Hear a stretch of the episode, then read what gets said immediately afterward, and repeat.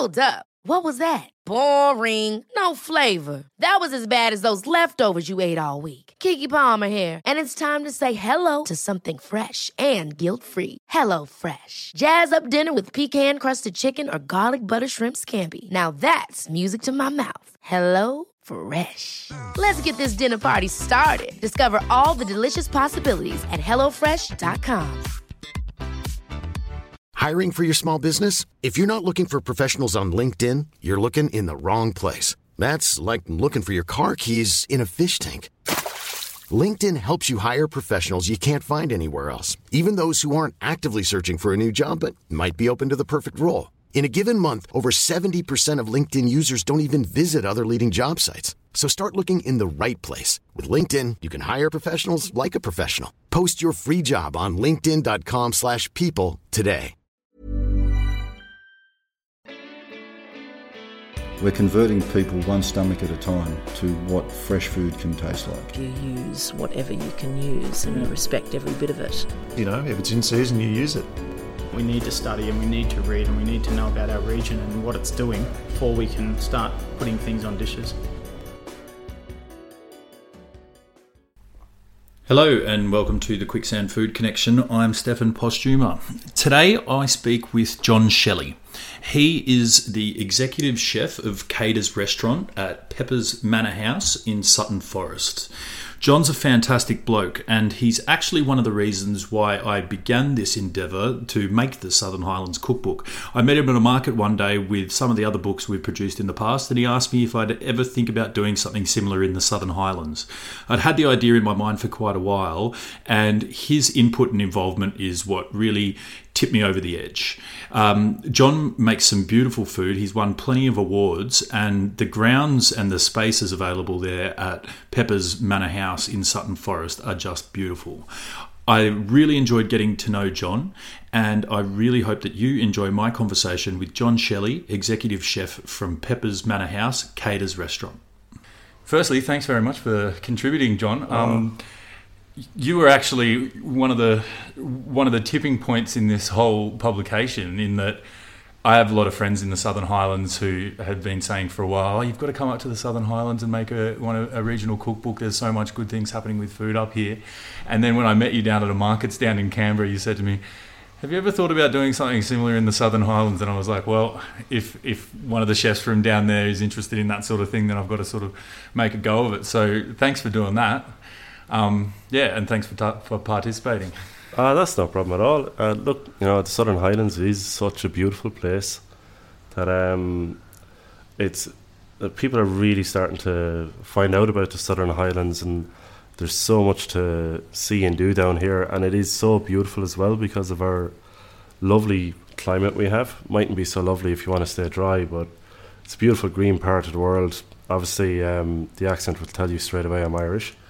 But um, I think this is probably the only place in Australia I could be and never feel homesick because it it's so green. Uh, the people are pretty much the same, fairly relaxed. Nobody's too um, too wound up with themselves.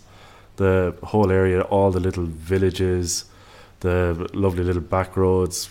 Here we ha- we do have to watch out for possums. Back home, or not possums, the wombats. Back home, we'd be watching for cows. But um, it's it's so like home over here, and has become my second home. Originally, I got recruited uh, about uh, I think it's about nine years ago to actually come to Manor House, and when I arrived, um, I always thought you know Australia, hot. Got here, it was raining, and I was like, somebody's really taken the uh, proverbial Mickey out of, Mickey out of me. like seriously, have I moved from Ireland to this? But you know, as I'm as I live here and um, as you know, my uh, friend base grows and grows, and I'm very lucky. I get to work with some marvelous people, and uh, you know, it's a it is now. I call it home. Yeah, and it's it's so like home. Like out in Burrawang last week, chatting away with the butcher uh, what you walk down the street, you bump into your uh, fruit and veg supplier. I've been out to his farm, had a look at his artichokes, put them on my menu. Loads of characters over here. The the community within the Southern Highlands, especially the food community, is so unbelievable to work with, the talent that's here, the passion that's up here, especially with our growers and um, uh, our growers and our suppliers. Because we're in a regional area, it's not always easy to get what we want, and our suppliers will pretty much bend over backwards and almost you know kill somebody to get you what you want in your kitchen. And it's it's not always easy but the our boys try their best and you know you can't thank them enough. And the only way I can possibly thank them is to take the product that they give me treat it with the utmost respect and do justice to it and put it on a plate and don't do anything um, don't do anything that's flary or showy or tricky. Just uh, the food is honest. Show it as it's supposed to be. It's fresh, it's in season, it tastes beautiful. My guys in the kitchen work very hard at getting everything as perfect as they possibly can within the confines of a busy service. But um, the the guys do it almost every single time. You know, we're all human. We all make a boo boo here and there.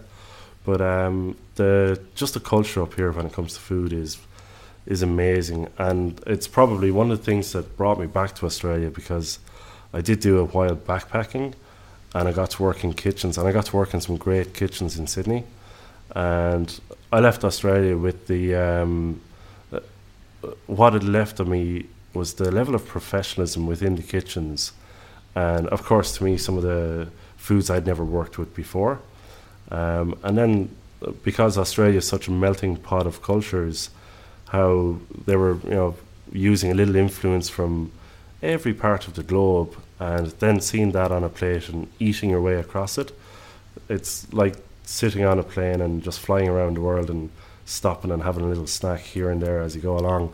And it's it's been amazing, and I absolutely love doing it. Mm. Get out of bed every day, and you know I've yet to have a morning where I think to myself, oh, I don't really want to go into work today. It's, I won't say like I bounce out of bed every morning because at five o'clock you usually don't. but um, you know, you get up and you look forward to going to work. Yeah. And, And, and I guess at a place like this, Pepper's Manor House and running Kater's restaurant, there's it's a multifaceted job being the executive chef here, and it must it must take a lot of work, and it's obviously there's there's a passion there that that keeps you going. oh look, it's taken a lot of work. I um, I worked here previously for five years. It was I was originally um, headhunted and brought over as the sous chef. So I, I did my three years manual, which I or three mandatory years that were on my visa, stayed for an additional, uh, an additional two years after that, and then uh, just felt like going away and seeing another few places, and I did, um, but used to actually get on extremely well with the previous exec chef. And we always joked that um, he'd get his ideal job in the location where he wanted. And he said, Sure, you, you can come back here and be the executive chef. I was like, Oh, no problem at all. Love the way you think.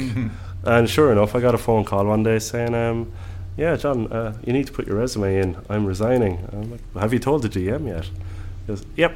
Uh, okay, I better put in the resume. So, and yeah, went through the whole um, the whole screening process and interviews and you know, today uh, Jesse shook my hand and said, "Congratulations, you have the job." I, that's definitely been one of the highlights of um, of my time over here. It's uh, this this old building and that kitchen and what we've done in that kitchen. It um, uh, there's a culture in there that you're a family. It's actually almost feels like home because you probably spend more time there than you do at home. But um, there's just something about this this property itself that once it gets its, its grip on you, it's you, you can't It's shake it off. yeah. It's It it's really amazing. You can't shake it off. It's it's like home. I'd probably feel more at home here than I would in my own Yeah. home house back in Ireland. So Yeah, well, when when I when I first came here, you showed me around Mm. the property. Do you want to just give us a brief, you know, the the abridged version of what ha- what what this property is about here at um well the House? the very quick version is it is a really old homestead and it was a farm. Over the years, it got built. Little bits and pieces got built on. So the building's 130 years plus. Uh, was owned by the Kater family, hence that's why the restaurant is called Kater's also. And uh, there's a very good history to the place, which um, as customers come through, the information is there for them. Uh, they get to pick it up and read it. It's got a great hall, as in the hall. The it must be a eight meter high ceiling inside in the great hall. It's amazing, yeah. It's it's really got a, a very um, I would say a Scottish feel to it, hmm um, and just grandeur and luxury. But as well as that, it's so peaceful. It's it is a retreat, and it's a, a little spot you can come to and just relax and probably get a little bit of a surprise with you know what's on offer on the grounds themselves and from you know the different food catering that we do because we cover from weddings, conferences. Of course, the jewel in our crown is our restaurant, and that's where everybody wants to work is on the restaurant side of it. But um, that being said, I I've always been a firm believer that if if I can do ninety people in a restaurant, uh, why can't I do 130 people almost up to the exact same standard on a wedding or on a conference? I don't see that being beyond our capabilities. And the owners have uh, just popped in a, a, a lot of money into refurb and they've actually turned around and given me the tools to do all this. So I'm extremely looking forward to when I get my second part of my kitchen opened and really stretching the boundaries to bring restaurant style food into banqueting numbers. I don't think it's that difficult. Yeah. We've done it before and it's it's there's no reason because it's 100 people eating that the same amount of love or precision, precision can't be put into it. Of course it can. You might have to restrain yourself with going all out on your garnish. But that's just a case of, you know, smart menu design. That's all Yeah, that is. exactly. But um, certainly is uh, it's a joy to work here. It's great fun, Mm. and the Highlands themselves. You know, we're looking out the window now. I see blue sky and clouds, and you know, an hour ago it was absolutely pissing rain. Yeah. So we get the four seasons in the day, um, which is another reason why I, I never get homesick because I get all the seasons here, hmm and um, it makes it fun for us. We've got a big chef's garden out the back. Uh, Mm. We're even expanding that, so we are. We're getting growing tunnels the way things don't die die on us in the winter because it can get cold here. But um, th- that's probably the next real exciting part, is that I get to grow all our own vegetables. We'll never grow enough to keep the hotel kitchen going, but we will grow enough to that we can go out and pick fresh, and you know, fresh is best. Yeah. I know at home we, um, you know, everybody's starting to grow their own food.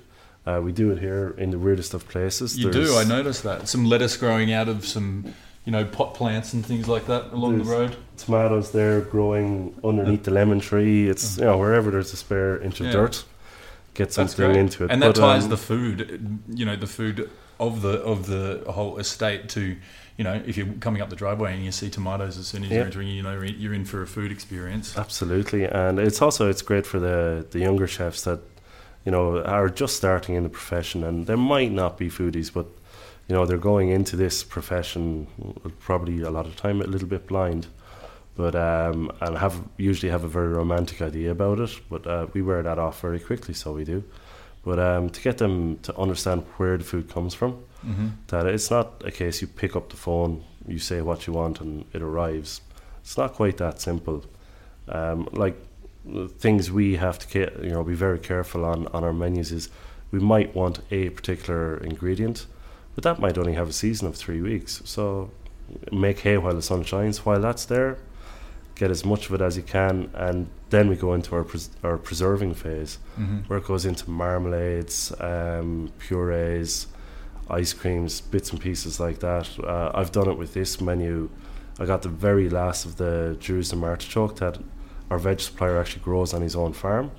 And as soon as we got it in, we prepared it and then we held it. And we're lucky enough we've been allowed to have the equipment to do that as well. That's great. So um, we capture it at its best, and then we keep it as best we can, and without ever, um, I suppose, without ever uh, allowing it to, without changing its integrity, basically. hmm And um, we do have a few modern systems in the kitchen to allow us to do that.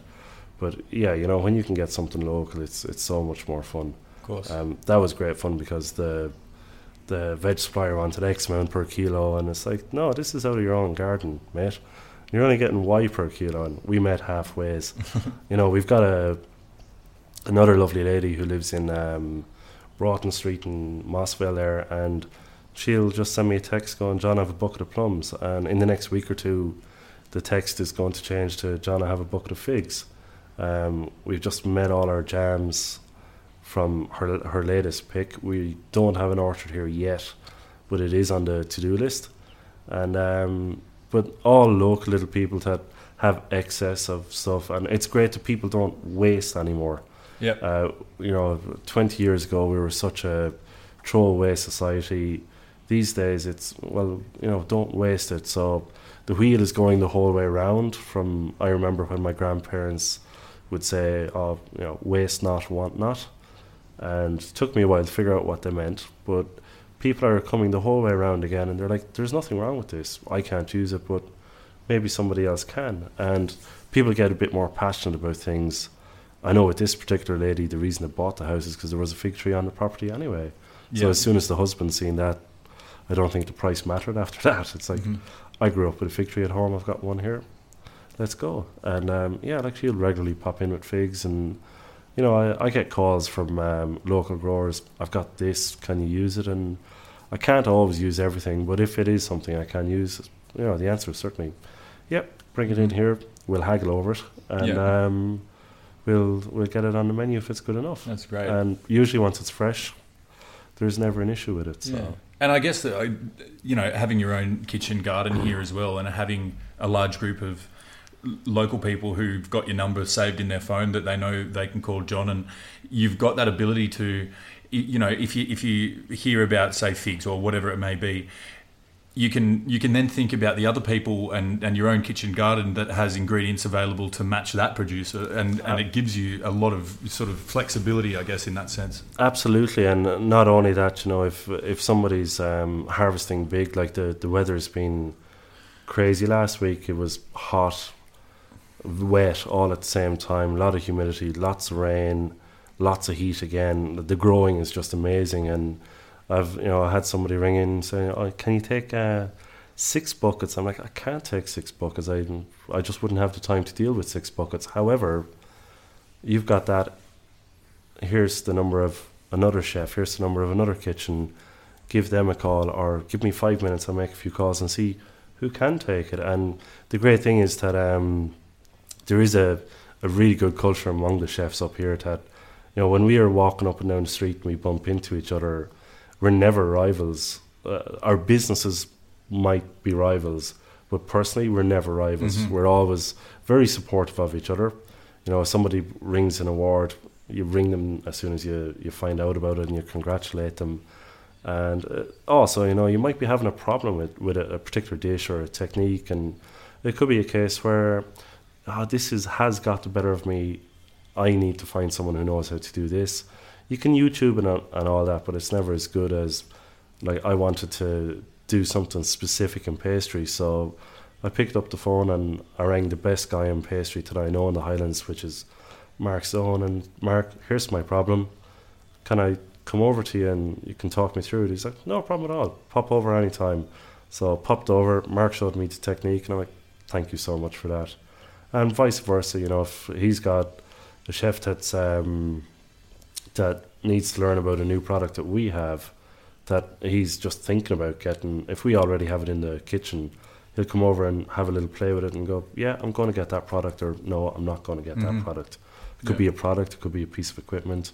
So the chef community themselves, like, they're um, so down to earth and everybody works with each other, which is absolutely great. I don't think you get that in the city, but because it's uh, you know such a small community, it's it's absolutely hilarious. You know, it takes you 15 minutes to walk down the street when it should only take you five. Yeah. But you just keep bumping into people, and That's yeah, great. as well as that, you get to meet customers as well, and they'll you know they'll stop you on the street and say, "Oh, I was in there last week for dinner. It was beautiful. Now, how did you do this?" And the one thing I'm never shy about is giving out recipes, giving out techniques. It's you know it's not um, holding them to yourself. Doesn't do you any good. Give it out to them. And sometimes actually, when people go home and they try it, they usually end up coming back and go, "Yeah, I understand why I come to a restaurant for this because I tried this at home and my kitchen looked like a herd of monkeys went through it and wrecked the joint." It's like, yeah, you know, it sounds fairly easy, but you know, three hours into it and you start wondering, how badly do I really want this? Whereas in the kitchen, we just do it on a professional level, so we'll um, we'll just fly through it because we're freshly trained to do these kind of Of things. course.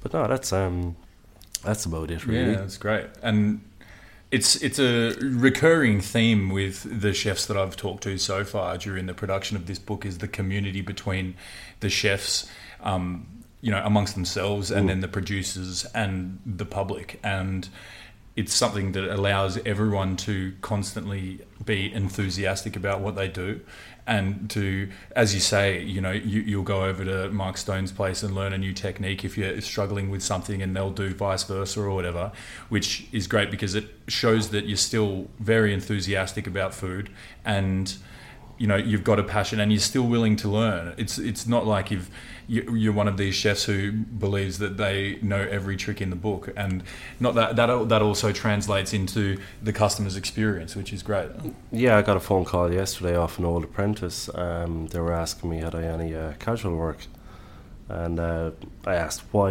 You know, why are you looking for the casual work? And it's like, well, where I am right now is stagnant. It's boring. I'm not learning anything. And I was like, okay, what did you learn last week? She goes, nothing. I was like, well, that's crazy because 20 plus years in the business, I'm learning two or three new things a day.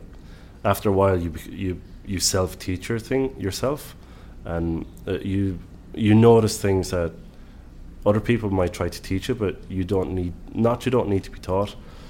The way you see things happening, you you're seeing and understanding what's happening right in front of you. Yeah. So you kind of put that in the memory store. Oh, that's what yeah happens you've when got the fundamentals yeah, when you do that, as we've always said to our apprentices, um, before you break all the rules of cooking, you have to learn all the rules of cooking. And I will certainly do things in the kitchen, and the, the apprentice's jaws will drop. Going, if I did that, you know, he'd take me aside and um, probably have a stern talking to me, but he's doing it himself. And I'll see that on their face, and I'll call them over and I'll say, right, you're looking at me doing what I'm telling you not to do. And it's like, yeah. I like, the reason I can do this is I know how I know what's happening within the pot when I'm doing this. You don't. So I know the rules and I know at what point I can break a rule and I know how to break that rule and still have a success at the end of it. Whereas right now you don't understand what's happening in your frying pan. Uh, so you're just going to have to follow the rules until you understand exactly what's happening there.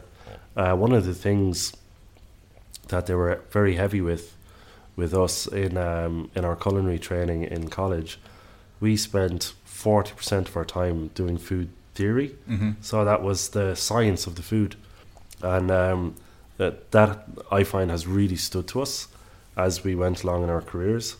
You know, you, you knew at a look whether something was going to work or not. That you've you've overbeaten the choux pastry; it's gone too shiny, so that's just not going to puff up. Um, your nose as well. You'll walk through and you'll walk through the kitchen and you go, "You've burnt the garlic in the pan, chef. Throw it out. Start again." And the answer might be, "But it's not even brown." It's like, no, but I can smell it. You've burnt it. Yeah. Start again.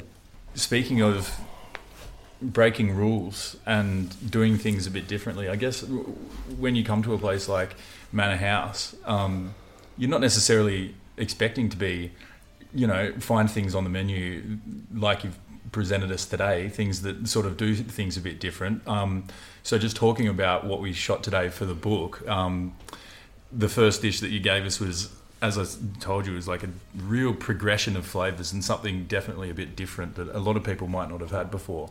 Um, the capsicum soup dish. Do you want to run us through that? Explain a bit about that dish. Yeah, absolutely. Um, you know, soup dishes in a lot of places are they're um, they're starting to get a bit more exciting. But the soup was usually the, the most boring thing on the menu, and um, always there for whoever wanted to play it safe. So rather than have a, a safe uh, safe dish, you know, it's a dish has to compete to find its spot on a menu here in the kitchen. So if we're going to put a soup on, it's got to have a good few elements to it. different textures, and different temperatures, which sounds really odd. Um, everybody knows soup is a, you know, mostly a piping hot wet dish, and you have it with bread or that. So we said we'd um, we'd look at it in a different way. It's like, so a soup is a liquid, so let's make a really tasty liquid. And one of the chefs was, well, I like you know sweet bell pepper soup, and I was like, well, if you make me a sweet bell pepper soup that I like, it can go on the menu. So she made me the sweet bell pepper soup, and I was like, I like that. So what are you going to put with it? And she's like, I don't know. I was like, okay, fair enough. Well, I'll tell you what you're going to put with it.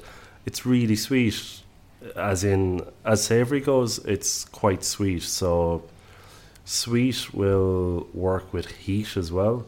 So, rather than putting a, a chili in, let's let's put a chocolate chili.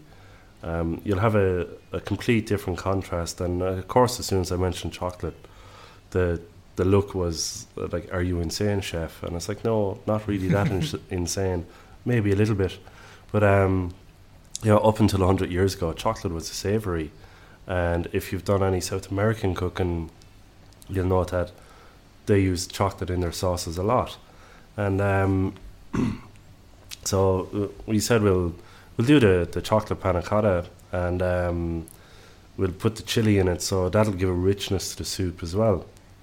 So we did that, and um, she tasted it and went, "Wow, you know that, that works." And I was like, "Good." Now, what else were we going to do to the soup? And again, it was another look on like, "Are you insane? There's more." I'm like, "Yep."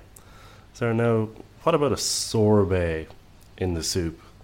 And she's like, "How can you put a you know a freezing cold sorbet into a hot soup?" And I was like, "Well, why can't you?" Uh, you know, it's been done many, many times before. Of course, it'll melt. But you know, when we were growing up through the hotels, one of the famous things in our soup was a, a dollop of cream into the soup, and the customer would stir it in themselves to turn whatever soup into a cream soup. And um, we talked about um, what what kind of flavors we'd like in the sorbet, and uh, I just said, "Well, what about a, a goat's cheese sorbet?" And again, the look kind of came as like, uh, how, "What do you mean a, savoury sorbet?" It's like, "Yeah, and we'll make out of cheese as well while we're at it." And it's like, "Okay, you're going to have to show me this, chef." So we uh, went through my old recipe book and pulled it out, and we made it. And um, like, just even when she looked at the list of ingredients in it, and there there is only four ingredients, and it's you know it's water, uh, glucose, goat's cheese, and um, uh, geez, actually, what is the rest of it? It's yeah, water, goat's cheese, um, glycerine, or any kind of a, a glucose base. Um, actually, maybe there's only three ingredients in it. but uh, yeah, we um, we put it together and told her to pop it in the fridge and then churn it afterwards. Let it get you know, let the fats kind of come down nice and gentle. So we turned it anyway, and um, first time uh, first time she tasted it, she's like, "Oh, it's really sweet." And before she got any further, she's like, "Oh wow, the ghost cheese just hits you all of a sudden." I'm like, "Yeah." So if you can imagine eating the dish, so you imagine that you on your spoon you, you take some of the soup, a little bit of the chocolate chili which has a bit of heat in it, and part of the uh, sorbet and pop that in your mouth and like the sorbet will add a little bit of freshness to it. It'll also um, very quickly uh, counteract the chili that's in the chocolate. The chocolate will be bitter because we're we're not using we are using a bitter chocolate. We're not using a sweet chocolate, and the sweet bell pepper itself is a sweet product. So when you pop all those flavors together into your mouth, let's see what the what the end result is. So two of us sat down, and had a bowl of soup each, and you know, grinning across the the pass at each other, going, "Yep, that's good. I like Yeah. that." And we're like, "Yep, we'll keep that." And I was like, "Now just find two or three other little things to add another few bits and pieces of texture." Mm-hmm. So, little pomegranates for encapsulated flavor. The way when you crack it with your tooth, you just get this sudden shot of pomegranate, mm-hmm. and then it disappears again, and it'll only reappear when you get another little pomegranate. So you know it's a strict. You know, don't put any more than five pomegranates in it because it's a pepper soup. It's not a pop pomegranate soup. Yeah, So it's delicious. Yeah, um, I was fortunate enough to eat it after we after we shot it, and yeah, I mean the first thing that you notice is such a um, distinct progression from the sweetness of the peppers, and then you know that sharpness of a bit of goat's cheese with some Ooh. sweetness involved as well. Um, there's some nice black salt on there too, and then and then you finally get that sort of richness, bit of bitterness, and the heat from the chocolate, and it's it's a it's a it, it takes a while to progress in your mouth. You know, Mm. it's not like you can have a quick spoonful of it, down it, and it's over. That for a small entree sized soup, it it seems to me like something where you'd sort of have one bite. You probably sit there and think for a couple of minutes and, and and wait a little bit more before you have your next one because there's a lot going on and it definitely works. Yeah, and that's what makes it um that's what makes it fun when you uh, when you produce something like that, and when those elements are there, the customer then gets to um change. Uh, I won't say change the flavor of the soup, but change their experience of every mouthful by trying it with either a little bit more um, sorbet, or I'll have a little bit more soup on the spoon this time, or I'll have a little bit more chocolate chili on it this time, and almost no two spoons are ever the same. Yeah. And it, it certainly is one of those things where Uh, when you have it swallowed, your mind starts kind of kicking into gear, going, "Oh, what's this flavor?" And as soon as you figured it out, another flavor hits you, and it's like, how how does this work? Where you're getting three and four different flavors distinctively amongst each other, and not amongst each other, but in the same mouthful, and it's it's almost you know it's the same as you eat a main. You get to taste every little si- single little thing that's on the dish, but this is a soup, so it's a little bit hard to do it in a soup. But I think we've um, we've definitely found how to do it with this particular Mm. soup, and you know, uh, very fit in my um, the first um, a la carte menu that I've I've launched here as the executive chef, and you know, first dish on the um, on the menu is you know pepper soup at Pepper's Manor House. Yeah. so Definitely You know. all fits together nicely. a little, little bit of fun in there. That's great. And I mean, the second dish. Uh, the first thing I said to you, to you, obviously, first thing is you see, you, you see the dish. Very visual, lots of colour going on there. Um, do you want to tell us a bit about the, the pressed veal cheeks? Yeah, absolutely no problem at all. Um, I I chose veal cheeks over over beef cheeks as um, you know the veal is a younger animal, so uh, beef cheeks themselves can be a little bit um, overpowering, a little bit gelatinous, and people that don't like meats that are slow cooked tend to shy away from them. Whereas when it's a veal dish, they're probably a little bit more inclined to ah, I'll I'll give it a shot, like. So Yeah.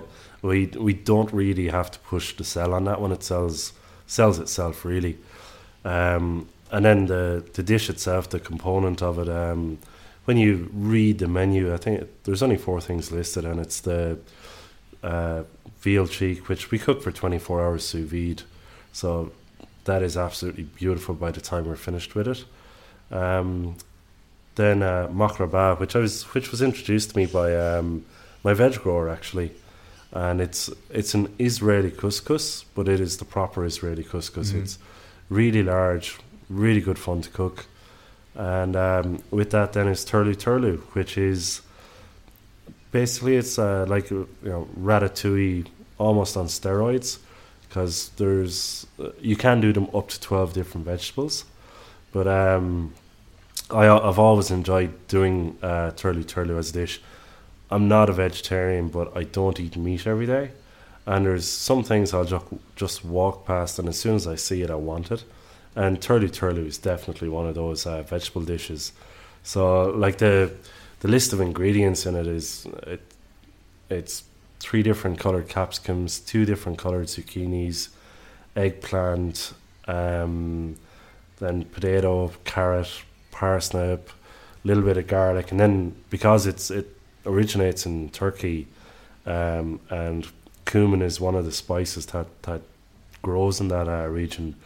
A little bit of roast cumin, a little bit of roast coriander seed, and just a pinch of allspice. And every time I've ever done this dish, when I'm cooking it, the colors are so vibrant: yellow, green, red, purple, um, and then we just kind of bring it together with a, a nice little light tomato sauce. But I remember growing up reading comics, you always seen that little glass jar of sweets, all the different colours, and you knew it was only a jar of sweets, but all the colours, you just wanted to eat it. It was so appetizing, and I was like, that's that's what I want from this dish.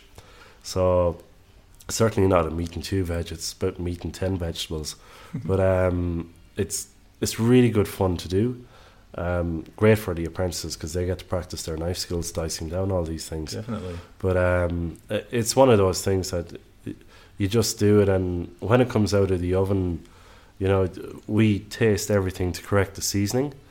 Um, that one, we well, I know when I'm checking the seasoning on that, I check it a, a bowl at a time. it's like okay, I'll have a little bowl of it because I really do like this, and it's like yeah, I think I might need a little bit more pepper and. You know, I might never go near the pepper again, but I'll certainly go back and get a second bowl. Yeah, beautiful. And there are these things that when they come out of the ovens, you know, the biggest challenge is to keep all the chefs away from it, to stop them eating it. It's a bit like that when we do our chocolate cookies.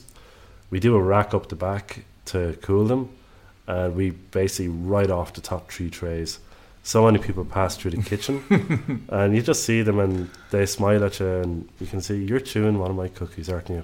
Like, mm. But the turlu turlu does that for us as well. It's it's one of those savoury things that every time it comes out of the oven, whatever chefs are on in the kitchen, uh, do you want me to check the seasoning? I'm like, yeah, go for it. And like there goes another bowl. So a bit like in France, where if, if you go to the boulanger and you're going to buy a baguette, you buy two because you eat one on the way home. Very true. When we're doing our um, turlu turlu vegetable dish, we will cook twice as much as we actually need because every single chef is going to just stand there with a bowl just eating vegetables and I think to to get chefs excited about vegetables that way is um it's not just a must but it's very um pleasing at uh, satisfying at the end of the day when Yep.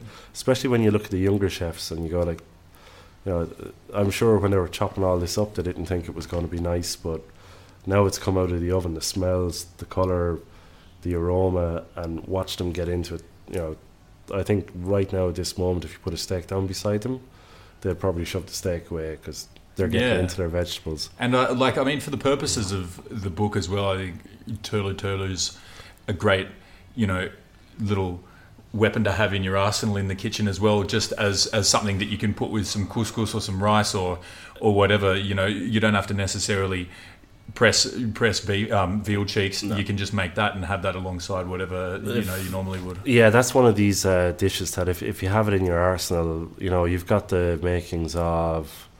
It's actually it's going to appear on our casual um, dining menu as a, a dozen vegetable moussaka. Mm-hmm. So because it's all already there, once you have it in your arsenal, it can go into moussaka, uh, lasagna. Actually, staff did have it today as as part of the staff lunch, so it was just done with penne pasta, and um, you know, really healthy. And you know, it's a challenge sometimes to get younger people to eat vegetables, especially kids.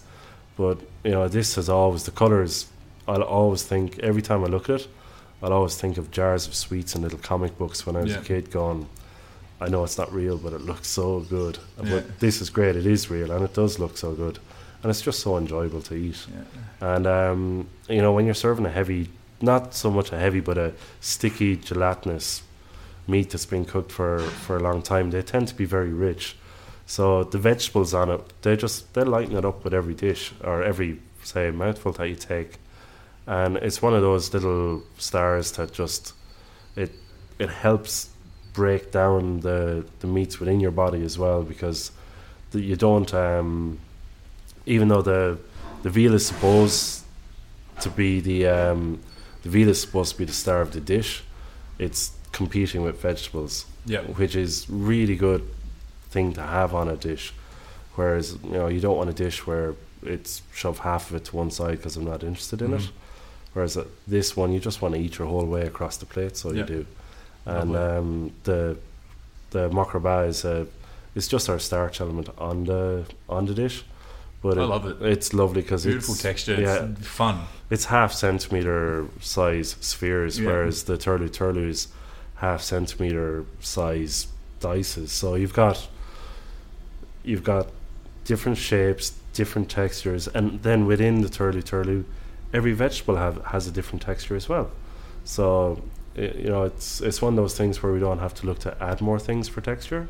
It's already within the dish. We don't need to muck around with it. It's it's a very good, honest dish, and it eats well, and it sells itself in our restaurant. Yeah, so once we can uh, give them the understanding of what turlu turlu is, once they understand what it is, I've never had anybody say I didn't like that. Yeah, of course. So, Yeah, but fantastic. no, it's it's brilliant. Great.